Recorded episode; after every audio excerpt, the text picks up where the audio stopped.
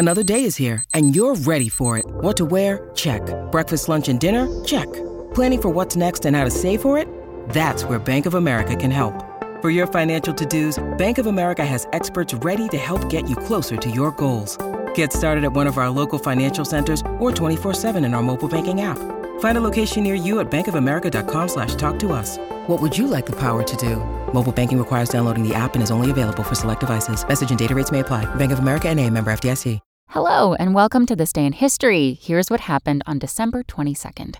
It's one of the world's most recognizable pieces of music. Beethoven's Fifth Symphony was performed for the first time on this day in 1808.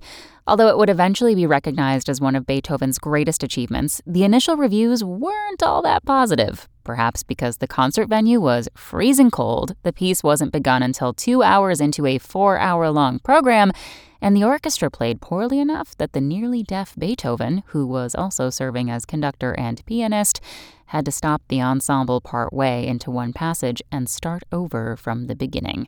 Also, on this day in history, in 1956, the first gorilla was born in captivity, and in 1978, serial killer John Wayne Gacy confessed to more than two dozen murders.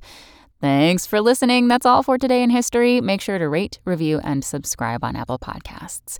Tune in tomorrow to learn a little bit more about the world around you. And of course, have a great day. Want to learn how you can make smarter decisions with your money? Well, I've got the podcast for you. I'm Sean Pyles, and I host NerdWallet's Smart Money Podcast.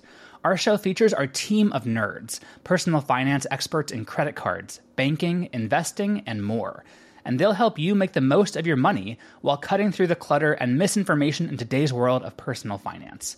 You'll get clarity on strategies to help you build your wealth, invest wisely, shop for financial products, and plan for major life events. Listen to NerdWallet's Smart Money Podcast wherever you get your podcasts.